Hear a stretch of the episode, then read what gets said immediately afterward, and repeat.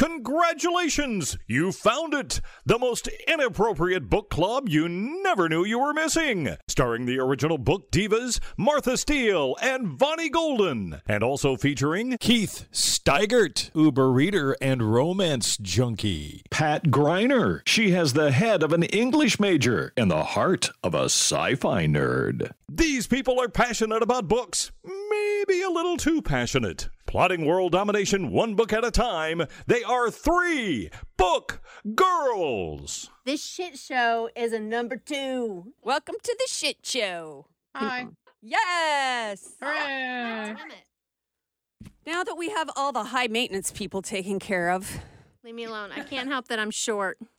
Those chairs are too tall, are on wheels, very free wheels. And if you're short and go to sit in a seat that's too tall for you, all it does is move out from underneath you when you're trying to sit.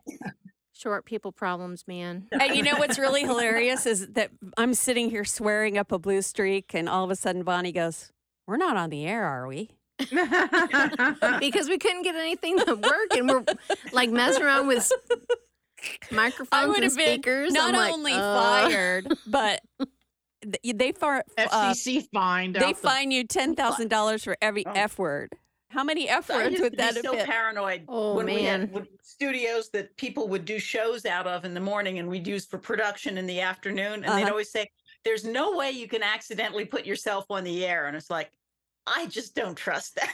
yeah, the way they've got this one set up, you have to. It's got a special profile Uh-huh. specifically just for this kind of stuff. So I that when they- you when you voice track and do all of that stuff, it completely changes the layout of the board. Yeah. And rem- Ah. and removes the possibility of you being on the air. But I have listened to the radio before and heard people talking over top of the songs. Not like beginning and end, like they're talking about like their lunch orders and stuff. Mhm. Yay. Like not really, Oh, yeah. not here, not on Kiss. Well, no. But I I'm mean, just we talking. used to do that. We used to have that problem all the time because people would forget to turn the mic off. Yeah, Mhm.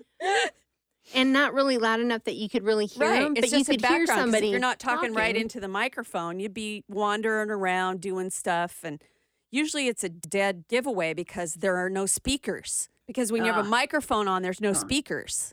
Yeah. So if I took my headphones on uh, off right now, I wouldn't be able to hear you because the speakers keep everything. They shut off the speakers to keep everything from feeding back. Yeah. Mm. Only person I ever heard drop an F bomb on the air was like an 80 some year old woman, Really? Alice Bubeck. You remember Alice? Oh God, yes, Alice. Man, she was she was one of the original radio people from Yeah. like way back when. Who that infamous story. She was her husband was the sound man for the old Fibber McGee and Molly. Yep. Yay, radio Fibber show. McGee and Molly. And uh, and they after they made their money, they bought a little radio station in Casper, Wyoming, moved out here to manage it, and he had a massive stroke like six months later and was bedridden for decades for the Ooh. and Alice ran the station. And she got to be kind of a local legend out here. And it was like, I think her 85th birthday, and Brian Scott put her on the air to wish her a happy birthday. And she told him to fuck off. No, she was on. She's she starts telling stories about her history and her Oh. time in radio, and she starts into the story. And Brian goes, "Alice, you know you're on the air, right?" And she goes, "Oh yeah," and but you could tell that she wasn't thinking I'm on the air this minute. She's thinking I'm 85 and I'm still on the air in general, but not right at this minute. so she tells a story about how she'd had a horrible day at work and then she would go home at lunch to take care of Harry and and she's complaining to him about everything that happened and Harry looked up at me and said, "Alice, it's a shame you don't run the whole fucking world." no. and, and Brian was just like nobody even called in to complain. He's just he was just like, I guess when you're 85, you can get you can get away with whatever you want to say. Yep. Yep. So today on the radio, I actually talked about something that's probably going to get me in trouble, but I did it anyway. One of the Kardashians is selling gummies.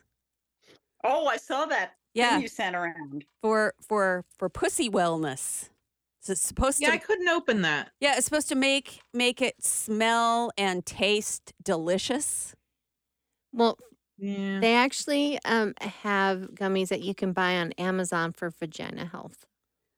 Yeah, but they talked to a gynecologist and said, Will this actually help? And they're like, No. Yeah. Besides, if it smells bad, you need to have it checked. It means your le- Yeah. your yeast levels are probably a little high. But $30 a bottle because it has a Kardashian name on it. I don't know. Vitamins are expensive now. I pay Yeah. about 30 bucks for mine. Yeah, but I if don't you Like- think it's- it's- they're not even Everything the vitamins. Kardashians sell, in my opinion, like Yeah. I like the good American jeans or whatever. Great concept. Have you seen those? no, uh-uh. So they're jeans that I- I'm gonna get the the sizing wrong, but they're jeans that are so stretchy that like they s- fit. Like the size ranges are like from a size zero to a size six, and from a size eight to a size like fourteen. Ugh, those aren't jeans.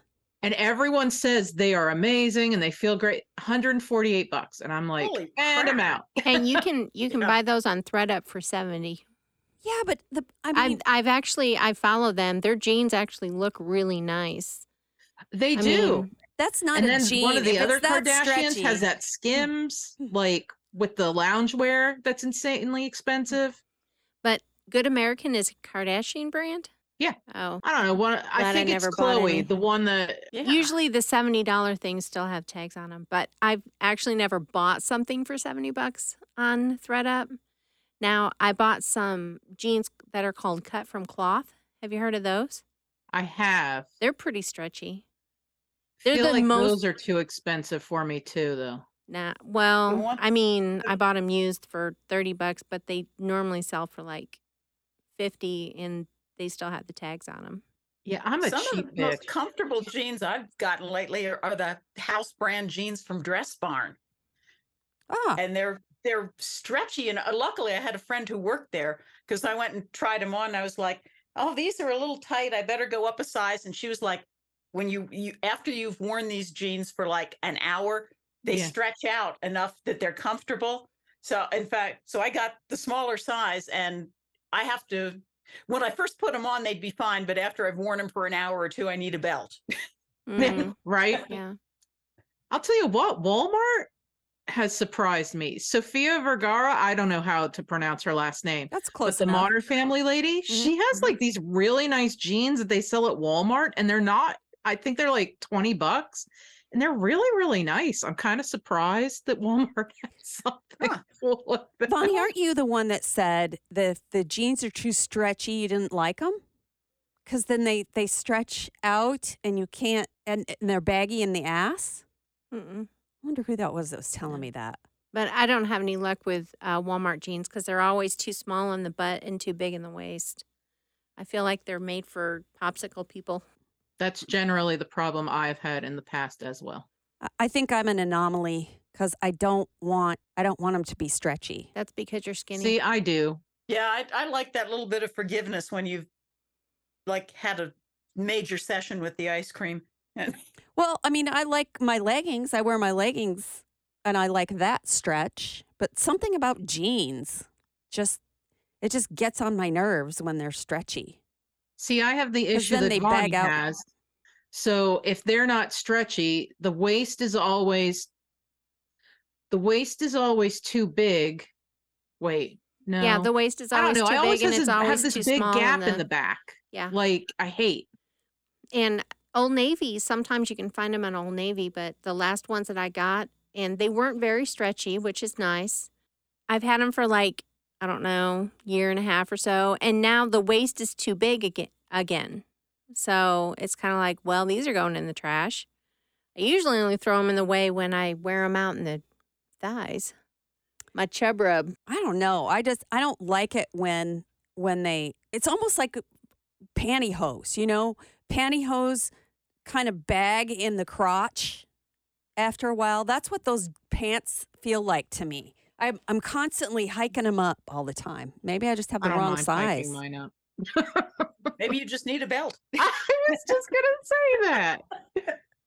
Wish I You was- need to shop at the young people stores because I feel like Abercrombie and all those places are just for popsicle stick people. What?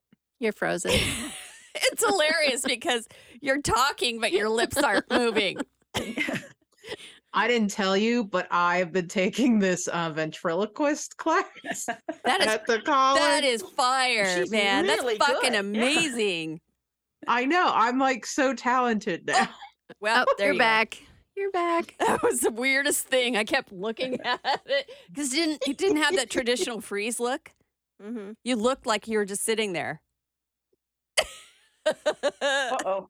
Before we get any further, I got to go grab another ball of yarn because I'm going to run out of this in like two minutes. It's all Okay. fun and games until right you back. run out of your balls. And see, yeah. I can't crochet in the studio. why not? It's not light enough in here. I won't be able to see. But I like having it, having you here with me. I know. I'm just giving you a hard time. I do have to mention that the book sale is next weekend, Woot woot. Yay. which is super We've got one tomorrow at our library. Do you? Is it a big Yeah. one, or does or, do they do it just a couple times a year? They do. They. Do, it's not the big one. They do a big one, uh, once I think twice a year. But this is just a. They got a special deal. They got a couple of collections donated to them, and so they're. It's Ah. supposed to be more older books and collectible books and whatnot, and so I might, I might have to stop in on my way. We've got a a work session at the theater for the escape room, but I might have to stop in on my way. Well, you wouldn't be a true book girl if you didn't. You got to go to the book sale, man. You just can't leave it behind. Yeah. So Having- what's going on with the book sale next week? Uh, the Shoners are coming. We'll do Saturday afternoon and then pizza after. So Keith, do you Story have to about it. bribe your your kids with food, even the older ones, Bribe how? like so that you can see them? Oh, Vonnie, I don't have that issue. Oh, because They all live Fortunately, My children are never moving out of my house. Oh. So because you know Tyler went over to my house because they used my spare room as storage. So they've got all this shit in there, and they were going to go organize it and let their dogs play outside in the yard and stuff. And uh, I was like, organize "Well, are you guys going to be here when I get back?" And the, and they're like, "Oh, I don't know, I don't know. I, it just depends on how long it'll take." I'm like, "I'll stop and get dinner," and they're like. They just Eh. text me. They're like, "We're gonna wait for dinner. Do you want us to text our orders?"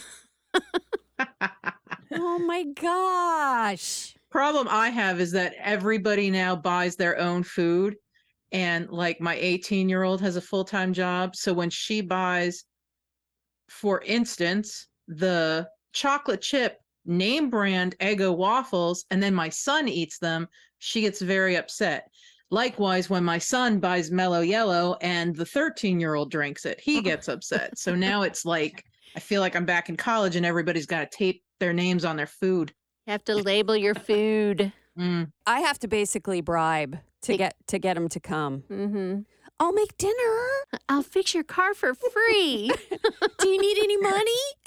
Why don't you come out and I'll give you that money and make dinner and we'll have a nice evening. Maybe we could play cards or hang out. And they say, Can I get that meal to go? Where's my check? That's exactly right. I Meanwhile, have I'm to- like looking for houses for my children to buy. Are you ready to move out yet? They're like, please leave. You know I can't miss you if you never leave. Are you ready for this? Are you ready for this? Oh, no, no, no, Never. No, no, no, no, no. I'm not going to make you cry today. Too Please much. Don't. too much. The book I read this week is called The Picture Bride by Lee Geum-yi. This is set in Korea in like 1917, 1918. And uh, for anyone who doesn't know the history of Korea, Japan was occupying Korea at this time.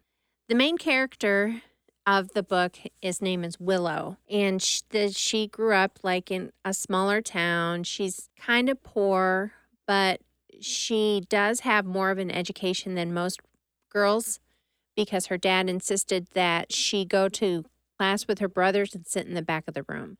Now, she only made it partway through grade school, but she can still read more than a lot of people. So, especially, you know, Korea 1918, I think anywhere 1918 for women to know how to read and write, it was kind of a big deal. There's a lot of prospects for marrying into a good family in the village that she lives in. So, what happens is I can't remember who it was that set it up, but they set up what they call a picture bridegroom for her. So basically, what it means is that somebody pays a, ma- a matchmaker to send a picture to young girl, young women in Korea, and they agree off of the picture and what the matchmaker has told them if they want to marry them. So they marry them without actually ever meeting them first, and that's what Willow and uh, her best friend does. I can't even begin to pronounce her best friend's name, so I'm not even going to try. Um, so they basically have a matchmaker set them up with these guys that are going to be their husbands off of pictures, and they get on a boat and travel from Korea to Hawaii. Now they have to, of course, pass physical inspections and everything. So their first stop is Japan and they're in Japan for a little while until they can get cleared. And while they're there, another girl who is from their village, or a young lady, I should say, she's not a child, is also waiting to get cleared to be able to go to Hawaii to meet her picture bridegroom. They kind of become instant friends, especially since they're all from the same village. Um, they're considered like sisters, even though they're not related because they're from the same place. The funniest thing about the third friend that they have is it's not funny, haha, but she is the daughter of a shaman. And it's almost like the way they describe shamans from the village that they're from, they're almost like fortune tellers. Nobody really respects them. It's considered like a low way of life, if that makes sense. So they actually made fun of her when she was little and they weren't going in school. And now it's like they're instant friends because they're all going to Hawaii to be married. And uh, so they get their clearance, go to Hawaii. And when they get to Hawaii, the men whose pictures they have don't exactly add up to the men who are actually marrying them. It's kind of like online dating in the 1918s. The picture is not always what you get. No, really? Yeah. Now, Willow's kind of lucky. She actually has a pretty recent picture of her groom, but the other two were expecting to meet men who were like 30 ish, late 20s, 30 ish, and they're like 60 and 70 years old. I mean, they are perverts. Not. They're perverts. That's what they are. not young. Plus, um, like other things that they had told them didn't turn out to be true. Like they were supposed to be landowners, and they're not landowners. And the girls were supposed to have the opportunity to be able to go to school and university, and that's not the case. And the in the little towns that they're living in with their husbands, they don't they have schools, but for like the kids, it's not really for adults. So they kind of get I wouldn't say suckered because it's still a better life than what they had, but they're not told the truth for sure. And um, this book is just kind of about that journey and these three friends and how they make it in Hawaii. Um, it's also about, okay, we're just going to say the uprising of Koreans trying to get back their independence from Japan. Because Willow's husband is very much about the independence movement. And he goes over to Korea to fight and leaves Willow in Hawaii by herself with one child and another one on the way. So she has to kind of make her way by herself. And of course, she experiences a lot of people being prejudiced against Asians, um, especially people who are white. Uh, those freaking white people, I'm telling you. Damn white people, assholes. And um, especially since, you know, this is also during a war. There's so much that happens throughout the whole book. It's kind of hard to give a really good review without giving away too much. Because this goes all the way from Willow being in Korea, being best friends with this other girl, meeting up with the third friend, going to Hawaii, all getting married, husbands going and doing, you know, independence movements or or dying or so on and so forth. And then the end of it is actually from one of the children's perspective. And that's how the book ends.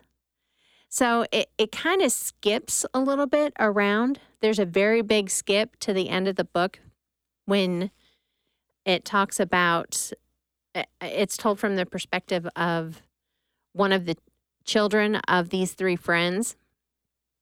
And it kind of gives a backstory.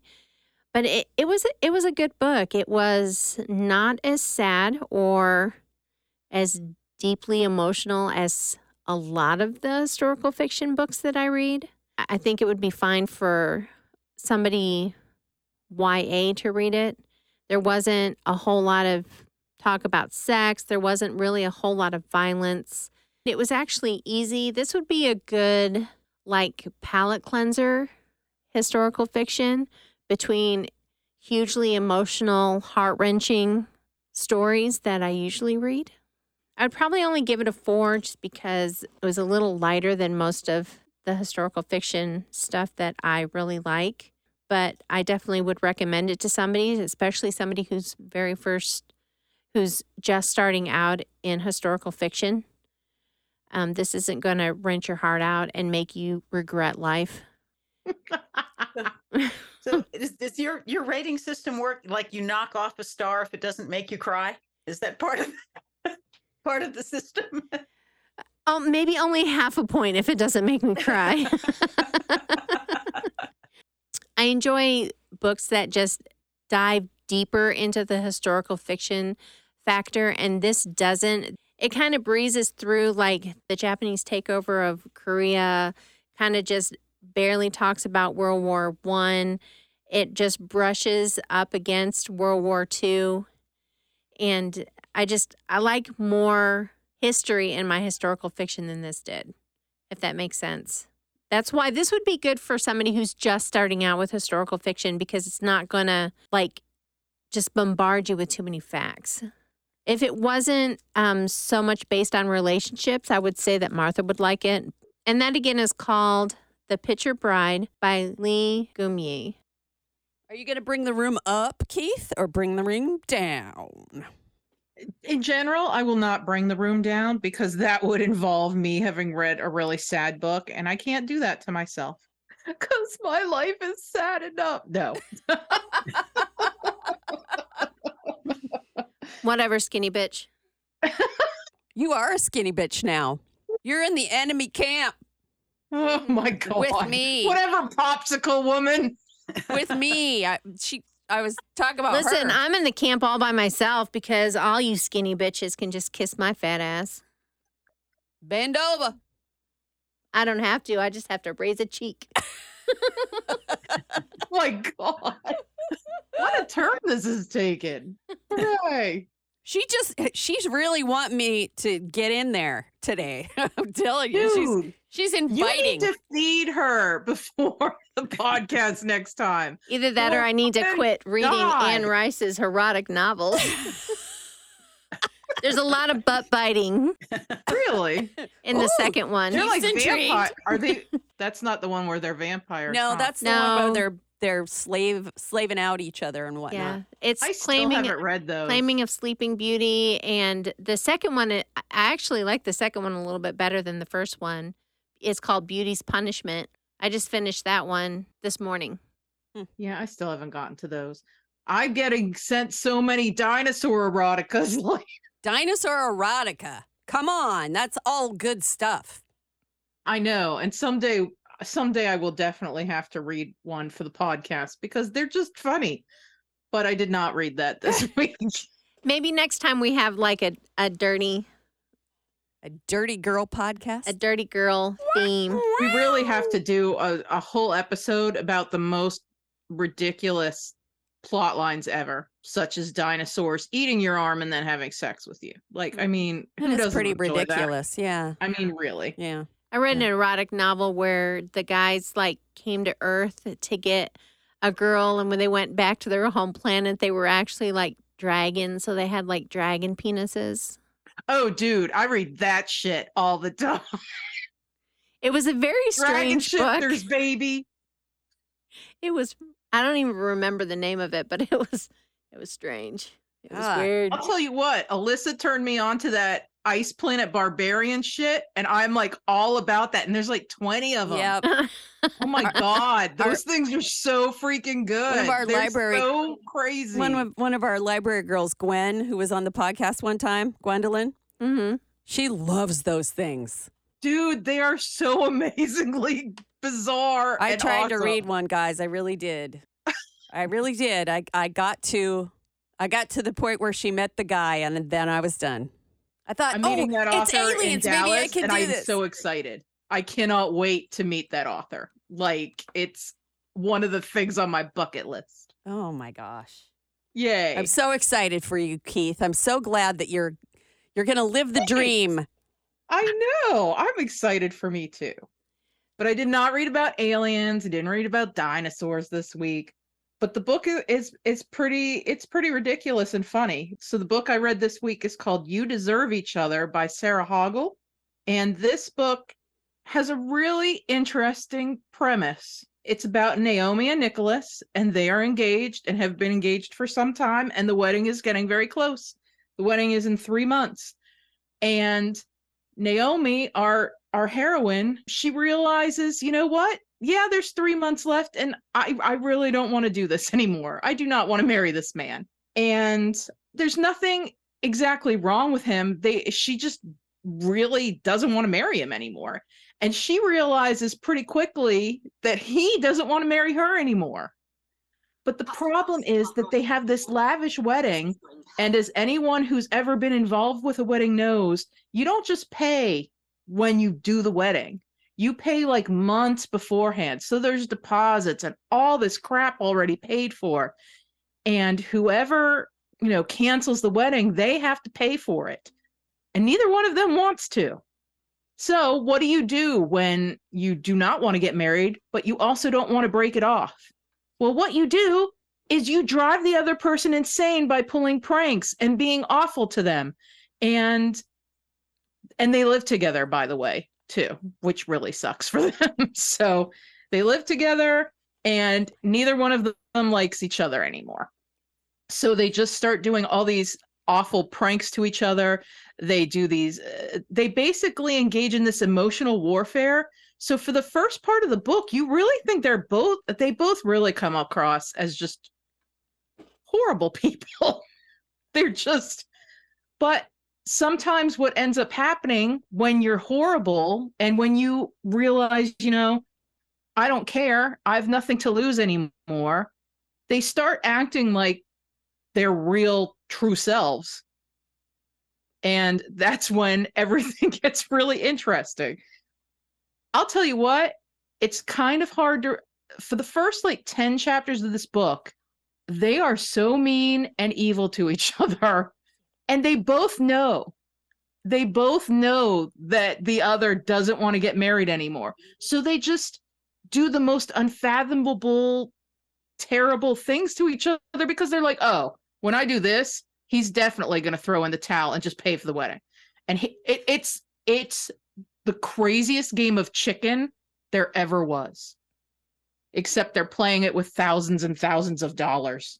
And I mean, they both neither one of them are perfect. I mean, they both have their their flaws. He's like a mama's boy and his uh his mother is like not a picnic. She's just an evil hag. This is a very bizarre, unconventional unconventional shit. I can't think of words either now, Vonnie. Thanks a lot for giving me your weird disease. You're welcome. Unconventional? Is that a word? No. Unconventional. Unconventional. Holy crap, Vonnie. Un- unconventional? Yes, it's a Yeah. word. No, she Holy was saying unconventional. Listen, when I have a headache, I can't think of words. I don't know words. Well, I don't eat anymore. So I feel like I said to somebody the other day, all my jolliness came from food and all my brain power also came from food. So now I'm stupid and I'm a bitch. So that's fun. So this is the most unconventional romance ever because basically they don't like each other and hate each other and are trying to make each other so sick of the other that they'll, you know, break up with them. But it was also a lot of fun. There is no spice in this because, you know, they hate each other. So I mean, they're n this is not like, oh, we hate each other, let's get it on. No, no, no, no. So I mean, Megan could read this. She'd be cool. No Megan blushes for this one. I don't know. It was so funny because how often do you read a romance where like the two main characters have already gotten together and they don't want to be together anymore? That's pretty unusual, I got to admit. Right. Yeah. So, sure but it was even a romance. Yeah, I was Yeah. going to say, technically, by your definition, that's not a romance. well, you know, once they start once they start taking off the mask, uh they like each other as they really are. They just don't like the people that they thought they were with. You know how it is when you Mm. start getting real with somebody. Yeah. But so I really enjoyed it. It's one it's been one of my favorite books that I've re- read. I actually read this a couple of years ago and I reread it recently because I remembered how much I loved it and how funny it is and I needed a pick me up. Uh, and that was You Deserve Each Other by Sarah Hogle. Sorry. Oh God, what? We're dirty texting back and forth. Jeez. Get a room. she sends me the, the picture of this this book called Anything But Vanilla. it's about strangers having sex with each other and guy on guy and some nice stuff like that, but it's not a romance. It's just sex. well, there's a little romance in there, but not like gag me with a. So Silver I'm going to try it out, see if it's good spank material. Martha, I meant to tell you, your starfish picture is making all the rounds all over Facebook on all my smut groups. Everybody is talking about that starfish with the penis. I told you. you thought I was just a pervert, but no. You started a trend, baby. Sometimes it's necessary to let your nasty flag fly. Okay, Pat. Not that there's Okay. probably anything nasty in your book, but Oh, depends on your definition of nasty. okay, okay. The book I read is called This Is Going to Hurt by Adam Kay. Are we talking about the starfish again? That's where my mind went. Adam Kay was a young doctor in England in oh the first part like the last decade I think from about 2004 to 10 or so is is the period that this book covers. He kept diaries of his experiences as he went through medical school. And when he left the profession of medicine, he was cleaning his stuff out and he found these diaries and said, "Oh, I could do something with these. I could make two things to know up front. One is that they are absolutely hysterically funny. the other is, he, as he says, he gives away a spoiler right at the front because he says, I he tells you, I found these after I left medicine. And then he says, Some people told me that I shouldn't say right up front that I left the medical career. I should have saved that for the end. He says, but I figure you all knew what happened to the Titanic and you watched that, didn't you? so that and that is his type of humor. He's just he just has a slightly sarcastic thing to say about almost everything. Like most, I think, medical school experiences, it's grueling. The hours are ridiculously long. He's thrown into things that he is not prepared for. If there's one thing this book will make you have doubts about, it's like if you're ever in the hospital and they say, do you mind if a student comes along and, and follows along and participates in your care? After reading this book, I think I would say, hell no. I don't want a medical student working Ah, on good. me. because a lot of what he talks about is being thrown into situations that he is remarkably un, feels remarkably unprepared for. In particular, because as soon as they get to the point where they declare a specialty, his specialty is OBGYN. or as apparently the uh, British slang in medical school for that specialty is brats and twats.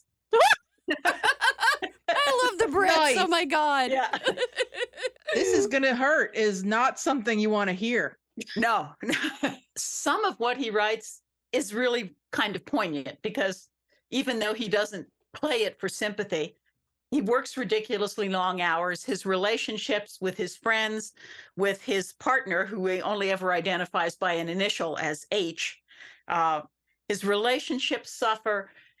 His health suffers, his mental health suffers because of the tremendous amount of overwork, just like American medical schools. Apparently, the same thing is true in Britain. One of the stories that he talks about, he says, I had finished my shift and he said, and the next morning I was woken up early by a phone call, you know, and they wanted me to come right back into the hospital. And I thought, oh my God, I have to get myself together and drive over to the hospital until he realized that he had fallen asleep in his car and had never left the hospital parking lot. He was so exhausted. he had just slept in his car all night awful. Poor um, guy. A lot of the stories like i said there are there are very poignant things and sometimes there are bad outcomes for the patients and he's respectful of those things but some of the stories he tells are just hysterically funny and he has a wonderfully sharp sense of humor kind of a dry sense of humor. The career that he left being a doctor for was writing comedy series for bbc so he's got a great sense of humor. Right off the bat when he first gets in there and they make up the hosp- their badges for the hospital. Apparently, they used like a transcription program, uh, something that just listens to voice and transcribes it and pr- spits out the badges for the new medical students. So his came out instead of saying Dr. Adam Kay, A D A M, it's Dr. Atom K, A T O M. So he's like the Atom Doctor. Someone else who had a hyphenated last name, their medical badge, if, if it was like Smith Jones, their medical badge says Dr. Smith hyphen Jones, all spelled out, including the word hyphen. to give you an example of some of the things he like he talks about one time when all the medical students are sitting around they're taking a break they're in the the cafeteria and they're sort of trading horror stories about what are the weird things you've seen today and they said oh you know i've they said someone had seen someone who was complaining that their teeth were itchy and so someone else had, and so they go through this litany of odd problems and then one medical student says yeah i had somebody in the in the er today who was complaining because they were only sweating on one half of their face. And there's dead silence around the table for a few seconds and then someone looks and says so horner's syndrome then and this guy goes what He's never heard of it. All the rest of them went, Oh, yeah, that's a dead giveaway. It's Horner's syndrome. It's usually caused by a tumor in the lung. It's really serious. And the guy just went screaming out of the just like, Wait, I've got to get him back. I sent them home. Oh no. So occasions like that might give you pause on on your medical things. Uh, Mhm. Another one he talks about is when they were reading an X-ray for some. It was they had taken an X-ray uh, because of something going on with a pregnancy. That and and they they go, oh my god, well the pregnancy looks fine, but look at that tumor in her lung. Oh my god, that's that's a huge tumor. We've got to do something right away. And he goes. "Tw- tw- Has everybody missed this? And so he reaches up and he slightly repositions the the x-ray film on the light box it's being read on. He says oh no someone just stuck a donate blood sticker on the light box and it's Oh, showing through the x-ray. He has all he has a number of anecdotes involving the odd and weird things that doctors are required to remove from various orifices of people's Oh. I want to read that chapter so bad. I, I think I just need to read this whole book because this just sounds hilarious. it was uh, the the one he said well he said very often people will try and come up with a story something to explain how this item got up their butt or up their vagina or up there and he said finally i ran into one that was pl- they it was you know you had to stretch a little to believe it but it involved sitting down awkwardly on a sofa and the remote control ended up up this guy's ass. And then he said however he said so we fished it out and i'm willing to believe their story. It became a little less believable when we realized the remote control was encased in a condom That's so disgusting. I am uh, so disgusted right now for How- some reason. Plus, how loose does your anus have to be that you sit down on the couch and the remote just says, hmm? control I know I joke around all the time about my butt being so big it has an own, its own gravitational pull, but I've never had the remote just accidentally go up my butt. Yeah.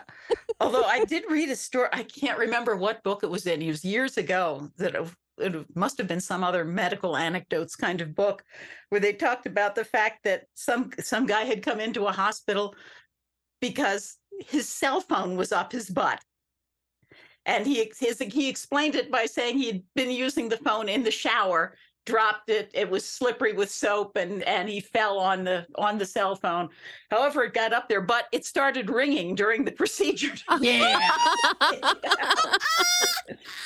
that story, however, is not in Adam Kay's book. He does, though, at the very end, he has a section. He comes back on, he says, okay, so the original edition of this book was a big success, but there were several anecdotes that the publisher didn't let me put in or took out because they deemed them, as he said, not of the right tone. He said, which basically means too filthy or too upsetting or too, or too generally gross. And so he said, I'm going to tell a few of those here in the epilogue that he puts on the second edition of the book. And the, the one who's like, this guy wins the prize for weirdest thing that has ever happened. Well, there were, he actually has two stories about things that guys have done to their penises. In the, the Oh, one was uh, t- he was no longer like an intern. He'd moved up to being, I think, a resident. So he's supervising younger doctors. And one of the young docs comes to him after rounds one day and says, Can you take a look at my penis? And he said, First of all, he goes, This is not the sort of thing that students usually ask an instructor, unless, of course, you're making a porn movie. Working for extra points. yeah. So, but he says, okay. So I looked at it and he said, it's it's kind of swollen and and hard to. uh It's it it burns when I try to pee and it's it's a little bruised. So he said, and the guy proceeds to show him his penis, and he said, it looks like an eggplant that's been attacked by a tiger. holy shit. What did he do? He had been bragging to his girlfriend about how strong and powerful his erections were Oh no. and how he was pretty sure they could stop the blades on the desktop fan. they couldn't. It's not very Ooh. often that you actually make me speechless, but yeah, that that uh yeah. That one. Very sad then- for his I penis. thought maybe he was Yes. I thought maybe he uh th- thought he could lift weights with it or something. That's where my mind went. Nope, tried to stop the spinning fan blades. Oh. And the other one was the the one in the epilogue. He said this guy came in and he said he had try he was trying to do something sexy to surprise his girlfriend for her birthday. Mm. And so she came home to find him lying nude on the kitchen table with an erection and a birthday candle stuck in the tip of his penis. Unfortunately, he lit the candle and the hot wax ran down the candle and all the way down the urethra and what got as far as his bladder. And they said that was an interesting medical situation to get the hot wax back out. Dear Oh, God. man. So yeah, if you if you think you've heard it all about weird things people have done to themselves, this book will give you a few more stories for And your I thought the belly button repertoire. candle I know, was that's- crazy. I'm sitting here thinking hot wax and the belly button's bad enough, but Hot wax down your penis is worse. holy Ooh, shit. man. Yeah. And you you'll pick up a little bit of medical knowledge when he uses a medical term. You'll always say footnote, you know, this is this is what uh, placenta previa is, or this is this is what preeclampsia is, or this is yeah. A lot of the stories, because he was an OBGYN specialist, a lot of the stories involve things that can go wrong in pregnancy. So if you're pregnant and and squeamish, you might not want to listen to this book until after you've safely delivered your child. Oh my Uh, god. I did listen to the audio version. It's not. It's a little under six hours. It's not a long book at all. And it just but it's one of those books that makes you every time you listen you want to find someone go oh my god i have to tell you this story this guy just told in this book. This will make you cringe.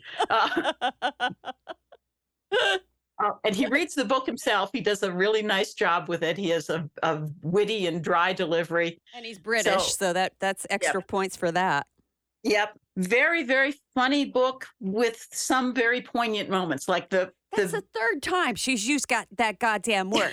third time, the Pat. case the case that makes him the case that makes him decide not to be a doctor any longer i mean he is he even though he's he's witty and sarcastic he genuinely cares about his patients he goes often goes back and checks on them after hours after he could finally go home and and have a Mm. life he was the kind of doctor who would go back in and check on them and every time he delivered a boy baby he would always after the delivery was over look at the mother and go adam's a very nice name you know and finally, after years of doing that, one person did name their baby Adam. And then he said, So I looked up the statistics and he said, statistically, out of every however many babies he had delivered, there should have been nine of them named Adam. This woman was the only one who took me up on it. So I think I've actually prevented eight other babies from being named Adam by making that suggestion. because it's just too creepy. At any rate, that is This Is Going to Hurt by Adam Kay. Guess what? There's a BBC a BBC show based on it now. It- yeah, which he is one of the writers on, but it's on AMC, which is one of the few streaming services I do not get. Oh, Mm. I'll watch it for you. What's the BBC Okay. show? Because what was that one like Oh, English Scrubs? It was like Scrubs, but it, um, what was that called? Oh, Oh, my god, that was so freaking friggin' hilarious. show. It's a it's a British sitcom that takes place in a hospital. The Green Room, the Green Mm. Green something. This one has the same title as her book. We'll look it up. All right. I actually have, have thought about reviewing this a, a few times since I read it because it's it was really a unique book. It's called Everyone in My Family Has Killed Someone by Benjamin Stevenson. And this guy, I think he's Australian. But of course I read the listened to the audiobook and I don't remember if he had an accent or not. I just was reading through some of the details after the fact. The thing that I liked the most about this book and the thing that made it stand out to me as being really special is that it was, and a lot of people will not like this style. He completely shatters the fourth wall. And if you don't know what the fourth wall mm. is, it's basically like if if there's a play going on on- on stage and they suddenly stop the play and they speak directly to the audience. It's that kind of thing. So this guy starts off right away. And I, I wish I had written down like the very beginning of it because he just comes right out and says, Yep, it's true. Everybody in my family's killed someone. Not everybody, um, not all the deaths. And, and all the deaths were different and under different circumstances. And he tells this whole story about um, because he's a writer, he's known for his books on how to write books. So a lot of times he goes through and explains why this is a bad mystery idea, you know, and he's like, just basically goes through and makes comments throughout the whole book this way. But it was also a really good mystery as well.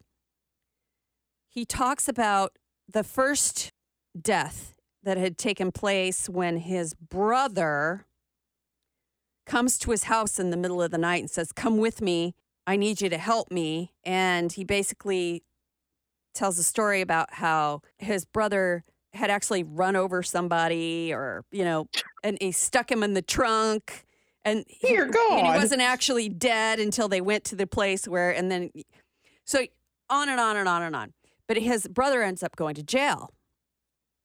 So the book, the majority of the book takes place during a family reunion. And this guy is like totally not wanting to hang out with his family because Because they've all killed people. Exactly. So it's like he finds out that this is a deal breaker. He has to go to this reunion. His sister is on him constantly about him needing to go to this. And it takes place at the ski resort. So he of course he's the last one to show up. And he gets there, and I think it's later that night, or no, it's the next morning. He goes outside, and there's there's there's this dead person that's like burned up, and it's it's like um, My family's been at it again. exactly it's like uh, this. It's really hard to explain because the guy burns to death Jeez. but it's in the snow.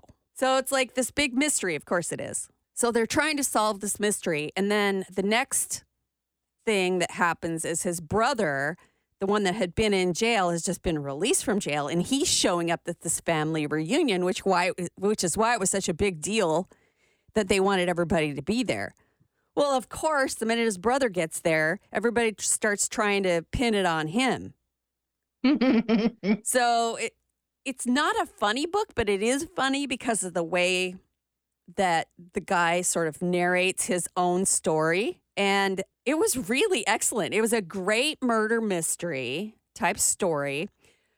But for one thing, the whole time that you're listening to it, you're wanting to know what each person in his family has done.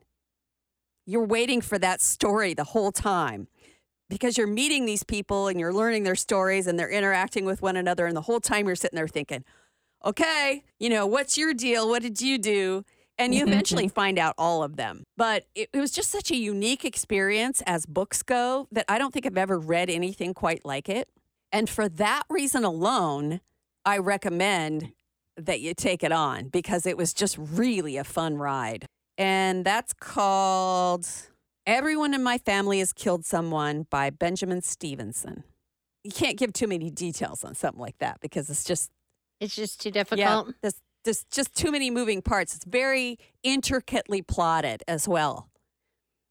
So you're just sort of wondering the whole time, how in the hell is he going to get all this in? But he does it. What the hell's up with your family? Is what I'd be wondering.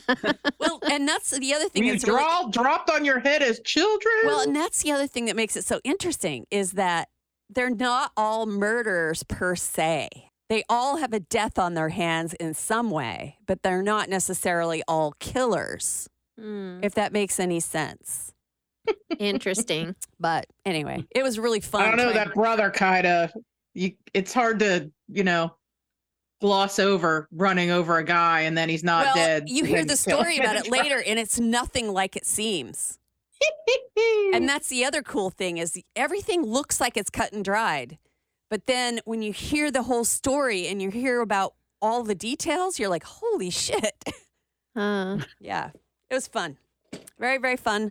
Uh, highly recommended, especially the audio version, because that f- breaking of the fourth wall is he's talking right to you the whole time, telling his story basically, and he's hilarious. So that's that. awesome. And here we are back at the beginning. This is so weird, you guys. We haven't been in this studio since March of 2020. It was the last show that we did here. It's been a long time. I've Mid- never seen you in the studio. Mid March of 2020. Well, we didn't have you on the. We didn't hook up with you That's until. what I mean. Yeah. Yeah. It's been three years since we've been here. We haven't been in this studio since I've started working next door. Because you started working the the week the pandemic happened, Yeah. and everybody had to go home because we were all excited we were going to get to have lunch together and stuff. Ah, nope, never happened. never happened. Not even one time. I kind of thought that you were running away from me. I was like, "Oh, I'm gonna, li- I'm gonna work right next door to you. We can like have lunch." She's like, "I'm working from home." I, I don't, They don't- wouldn't let us come in. I don't know. Yeah, sure. That's your story now. Yeah, that's my story. That's my story, and I'm sticking to it. That's just so weird being back in here. For one thing, during the pandemic, they completely remodeled the studio. So it, it ha- all of the stuff that's in here is completely different than the stuff that we used before. Shoot, your whole office is different. It is. That's because during the pandemic, they let so many people go. They let a receptionist go. All the office people went to um, hubs. Mhm. They centralized everything. So we, we basically are giving back half of our floor and they're going to rent that out to somebody else because we don't need it anymore.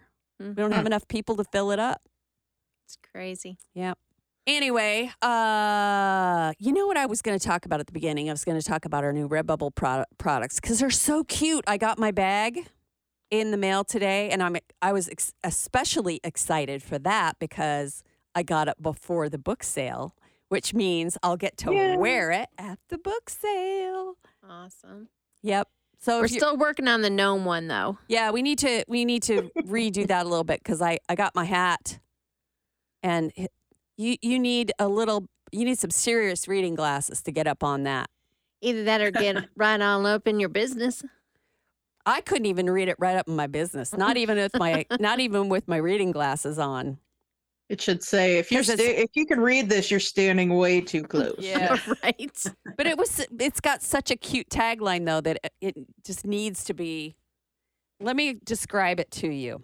Okay, it is a gnome holding a pineapple, and it says Right "Rockin'." side up. Huh? What? Holding a pineapple right side up. right side up. But it says "Rockin' the book swapping life." Now, for those of you who know us well, you'll know that the whole swinger thing really threw us off kilter when we found out what all the symbols were that I had sitting outside my house all those years. and so we thought it was hilarious. And those uh those gummies, those uh Kardashian gummies that you were that we were talking about earlier Uh huh. are pineapple. They're made with pineapple. Yay! That's what's supposed to so so maybe they also make you more inclined to become a swinger. We, I suppose if you're a swinger, you'd probably be a little more. Um, you'd want to take those gummies so that you smelled your best. ex- Exactly. Paranoid about your personal odors. yes, exactly. Well, I mean, what's okay for one person might not be okay for a crowd. That's very true. That's why they're pineapple flavored because that's what you're supposed to eat if you want your stuff to s- to taste good. They tell men that all the time. Really. Yep. Although Pineapples? the, the article that you sent around said absolutely doesn't work. No, it doesn't work. And that's why it's so I think funny. you have to eat the real thing. Yeah. But do you, do you know that a- actually pineapple, when you put it into your mouth, begins to dissolve your mouth if you leave it in your mouth too long? Because it's so acidy. Yeah. So you can't, it makes my, I can't eat pineapple in large quantities because it makes my mouth break out. Hmm. yeah, you can you can feel the acid yeah. when you eat a yeah. pineapple. It's just, it, it is so strong. Maybe if you mixed it with something else, you know, you put it in a smoothie, it might be okay. So we'd have to do our own experimentation to see if that. No, you just have to eat it, Martha. You don't have to eat it while you're doing stuff. Pineapple is not what I- delicious. That's not what I meant. I meant that we would have to do experimentation to see if eating pineapples with other foods Oh, I see. would keep, because that would keep your mouth from, you know, g- getting sores. or and, you know, if you just wanted to do like a sexy smoothie, you could put pineapple and bananas and peaches in there. It would probably be pretty good. Yeah. everyone would want a taste of I- you. I'm getting Yeah. kind of tingly just thinking about that combo: Yeah. what? a banana, a peach, and a pineapple. that sounds like a joke. a banana, a peach, and a walk into a pineapple. bar? Walked into a bar, exactly. Walked into a salad bar. Your house or mine, baby. that is hilarious. I didn't even read the part about it being pineapple flavored, Pat. Hurrah for science. Yay. yeah. Well, too bad it doesn't work. Well, according to that article, it said that somebody had that numerous people have made those tests eating the actual fruit as well as the gummies, and now Nope. doesn't make a bit of difference. Huh. Yeah, but what you eat sometimes affects. I know that if you eat a lot of garlic and then Yeah. then it doesn't taste very good.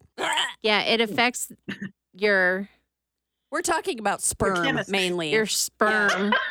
I love that you felt like you had to tell everybody. Like, Well, think I, they get mean, it. to be fair, I've, I've, I, I am a heterosexual woman. I, I've never gotten after somebody else's vagina, so I wouldn't know anything about that. But, I bet it was mostly the smell thing. Yeah, But- I was gonna but if it smells, then you need to get it looked at.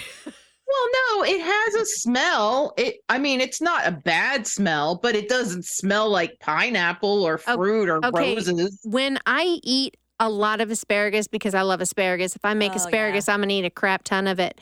It's not just my pee that stinks. yeah, Yeah. It's true like that. all of my downstairs area yeah. smells like Mm. I think that's an asparagus problem. wet sour towels. And Wet when I reason I don't like that stuff. when I eat Honey, not tonight. I smell like wet sour towels. whenever I eat seafood, it's and I know it's like cliche, you know, oh, smells like tuna fish. But when I eat seafood, my junk smells like seafood. It's probably because your fingers still smell like seafood. Well, what am I I'm not doing anything with my fingers. Listen, if I'm going to be using my hands, I'm going to wash them first. I'm sorry, I just couldn't resist. I don't want I don't want my downstairs area to smell like yeast. Well, crap. Every day this week, you know what my go to dinner has been? It's been shrimp and asparagus. Now I feel like I should probably stay away from people for a while. Well, I mean, Just that eat might some not pineapple. It'll be fine. it might not be the same for any but everybody but like when i eat grapefruits okay that's a good one because i love grapefruits but when i eat a lot of grapefruits i feel like i smell more citrusy than normal I think that might be in your head, baby. well that's not what i've heard Oh, she has anecdotal i- um, Evidence. evidence. I've also heard that when i drink black russians it affects things too Well, that's because you're mm, lactose it makes you drunk honey. and then you're happy. black Oh, black, black Russian, black sorry. russians Sorry. once you go black you never go back Wrong Russian, man. i don't want them rat white russians It was kind of a good point they made in that article, though. They said that basically, they said unless unless you do have some kind of medical problem that it's making you smell yeasty or extremely fishy, this there's nothing wrong with the scent of a natural, healthy vagina. Agreed. And- Exactly. And these products are just one more way to make women feel like they're not good enough as they are. yeah Yeah, because no one's Exactly. making vitamins for their stinky junk.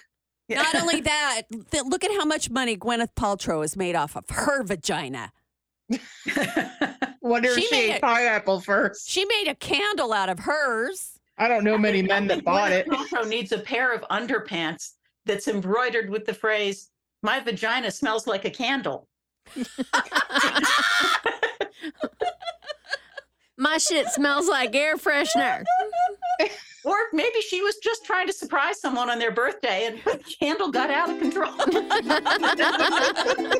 Okay, all right, that's gonna do it for Three Book Girls. Can't get enough of Three Book Girls? Check them out on Facebook, Twitter, and Instagram. Follow them on TikTok, YouTube, and check out their website at threebookgirls.com. And join the group Three Book Girls Tribe on Facebook. If you really love them, share the podcast with a friend or join them at one of their live events. Three Book Girls, a Steel Trap production.